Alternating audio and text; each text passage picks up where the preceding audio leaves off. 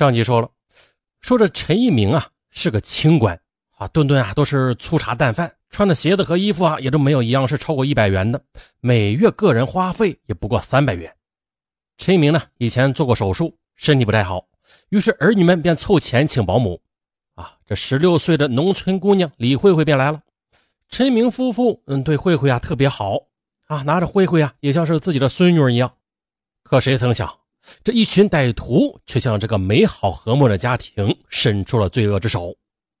上集啊，我们就是说到这里。那我们接着说。二零零六年十月二十七日，朱建林等一伙人又窜到了临夏州。中午十二点多，他们潜藏在中级法院大门外的一个小饭馆啊，就在那里守候着。可是啊，一连守了两天啊，也没有发现陈一鸣的踪影。十一月二十九日下午。朱建林让孟凡军以当事人家属有事为名混进法院，悄悄地认准了陈一鸣，并且呢，在陈一鸣下班之后跟踪在后，终于的找到了他的家。第二天呢，朱建林又买来四把匕首，一伙人又返回了兰州。十二月九日，朱建林、孟凡军将蒋志强携带的四把手枪、一百八十多发子弹和两把匕首潜至临夏。十一日下午五点左右，受命在秦一鸣家附近守候的蒋志强看到秦一鸣回了家。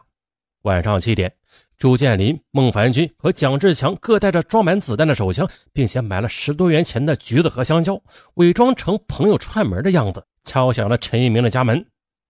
开门之后，坐下还没说几句话呢，陈一鸣他敏锐的感觉到了这来者有诈，他猛地站了起来，就要往房间里走。朱建林急了，凑着孟凡军喊道：“老二，不要多说了，动手！”说着，两个人一起向陈一鸣的头部开了枪，陈一鸣当场就被打死。蒋志强从来没有见过杀人的场面，他几乎瘫软在地。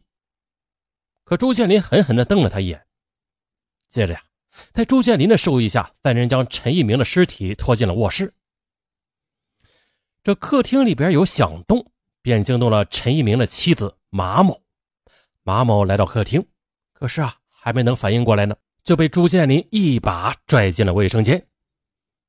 蒋志强和孟凡军分别把李慧慧和陈一鸣的七岁的孙子也推进了卫生间里，在卫生间又用胶带纸把三人捆绑之后封嘴。随后呢，马某被孟凡军杀害。哎呀，这眼睁睁看着两个鲜活的生命转眼间就倒下了。蒋志强他恐惧到了极点呐！可这时的孟凡军将另一把手枪塞给蒋志强，说：“嗯，拿着，我和大哥都杀人了，你也得开一枪。”蒋志强的手不停的发抖，他胆怯的说：“我不打枪，我打不成枪的。”可孟凡军却用手枪指着他：“你别啰嗦，开一枪是一枪。”稍作犹豫之后，蒋志强闭着眼睛向花季女孩李慧慧开了三枪。接着，朱建林把陈一鸣的孙子带到了卧室，面对黑洞洞的枪口，孩子流着泪，苦苦的哀求着：“叔叔，你不要杀我。”结果呢，丧尽天良的朱建林连开数枪，陈一鸣的孙子也惨死在床上。接着，歹徒翻箱倒柜，又抢走了一点二万余元的现金以及两只仅价值几百元的手表，连夜的又逃往兰州。回到出租屋，他们把抢来的一点二万元平均分赃，并就如何逃跑商量了一番，还约定了再次碰头的时间。结果，朱建林递过来的四千元钱，想起年轻的小保姆，转眼间便成为自己枪口下的冤魂。蒋志强心里一阵悲凉啊！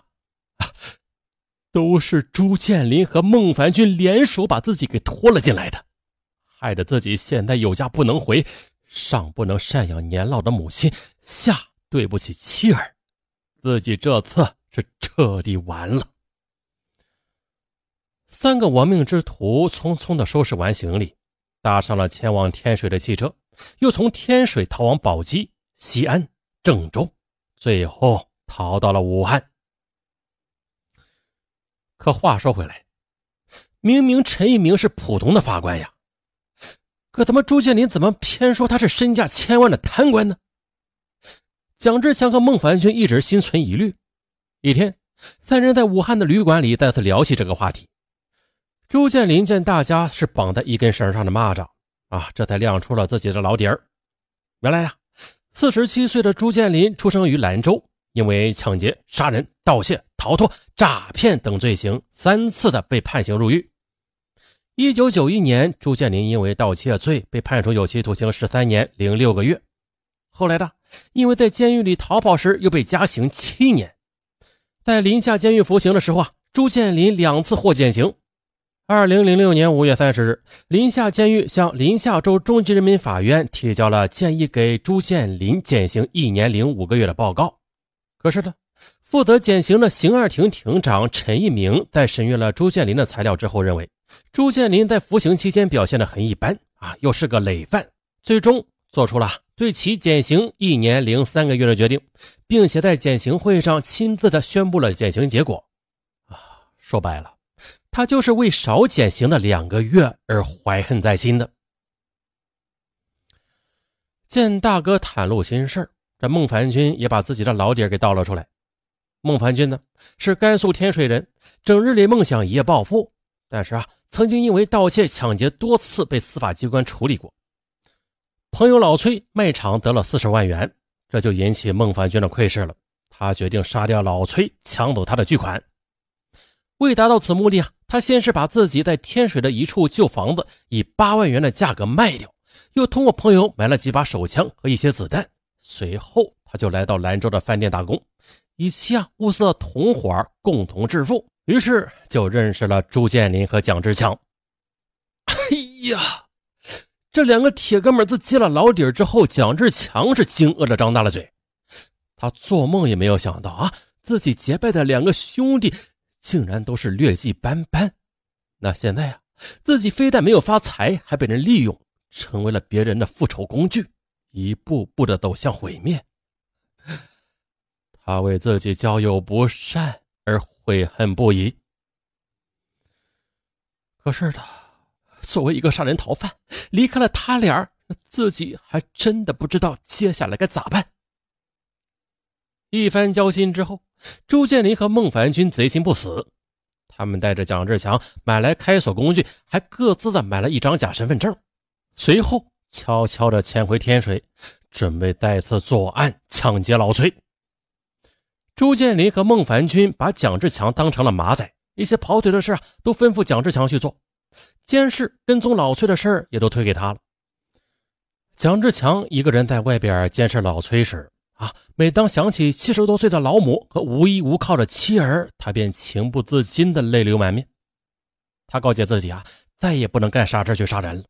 落得如此下场，他恨死了朱建林和孟凡军，恨不得用枪把他们给打死。可是呢，胆小又怕事的他不敢啊，更怕因此而暴露了身份。一天早上呢，朱建林安排蒋志强跟踪老崔。蒋志强便趁机的离开了这个杀人团伙，跨省逃亡。蒋志强就如丧家之犬，他没有一点安全感。在二零零七年一月二十八日，蒋志强见了家人最后一面，便匆匆的踏上了逃亡之路。他先是逃往广州，感觉到这大城市不安全，后来又化名叫李海云，来到山西省临县的一家煤矿打工。他呀，就打算在这里隐姓埋名的过完余生。可是他舍不得家里的亲人，所以啊，每隔一段时间里就会和家里通个电话。蒋志强逃跑之后，朱建林和孟凡军恨得是咬牙切齿啊。随后，他们又在天水租了一套房子，以劫杀老崔做准备。二零零七年三月初，孟凡军潜回兰州，又联系上了惯偷朱建民做帮手啊，想抢点东西变卖一下，作为抢老崔的活动经费。三日凌晨，孟凡军、朱建民伙同宋某啊，在兰州城关区的兰心市场电器街行窃。可是啊，当他们将三辆电动车倒出来外逃之时，被正在巡逻的保安给围捕了。此时的自知罪孽深重的孟凡军，啪开枪自杀了。朱建民和宋某则弃赃逃跑。后来经过模拟画像，警方发现了，这幺二幺幺灭门案中的犯罪嫌疑人与这起盗窃案中的犯罪嫌疑人，这长相非常相似，便展开了调查，并且迅速的将朱建林和朱建民等人给抓获。而又根据朱建林交代的蒋志强的化名等信息，在前往蒋志强的母亲家调查之后啊，警方又经过技术手段缜密的侦查布控，于二零零七年四月二十四日，在陕西临县的一个煤矿内发现了蒋志强。四月二十七日晚，潜逃了一百三十七天的蒋志强在其租住地落网。二零零七年九月十四日，临夏州中级人民法院开庭审理了此案，一审以故意杀人罪、抢劫罪、非法持有枪支罪判处朱建林和蒋志强死刑，剥夺政治权利终身，并没收个人财产；以抢劫罪、盗窃罪判处朱建民有期徒刑十年，并处罚金三千元。可在宣判之后，蒋志强和朱建民不服，向甘肃省高级人民法院提起上诉。十月十八日，甘肃高院开庭审理此案时，认为了这原审法院认定事实很清楚，证据确凿充分啊，定罪也正确啊，对朱建林、蒋志强、朱建民处刑适当。于是，二零零七年十月六日，甘肃省高级人民法院终审判决维持一审对蒋志强、朱建民的死刑判决，并依法报请最高人民法院核准。二零零八年一月二十五日上午，蒋志强、朱建林被押赴刑场执行死刑。那这又是一起因为交友不慎而引发的悲剧。其实说白了，这种事啊，怨不得别人，他家说呢？好了，本期节目到此结束。各位听友，你有多久没有点赞、没有留言、没有转发、没有打 call 了呢？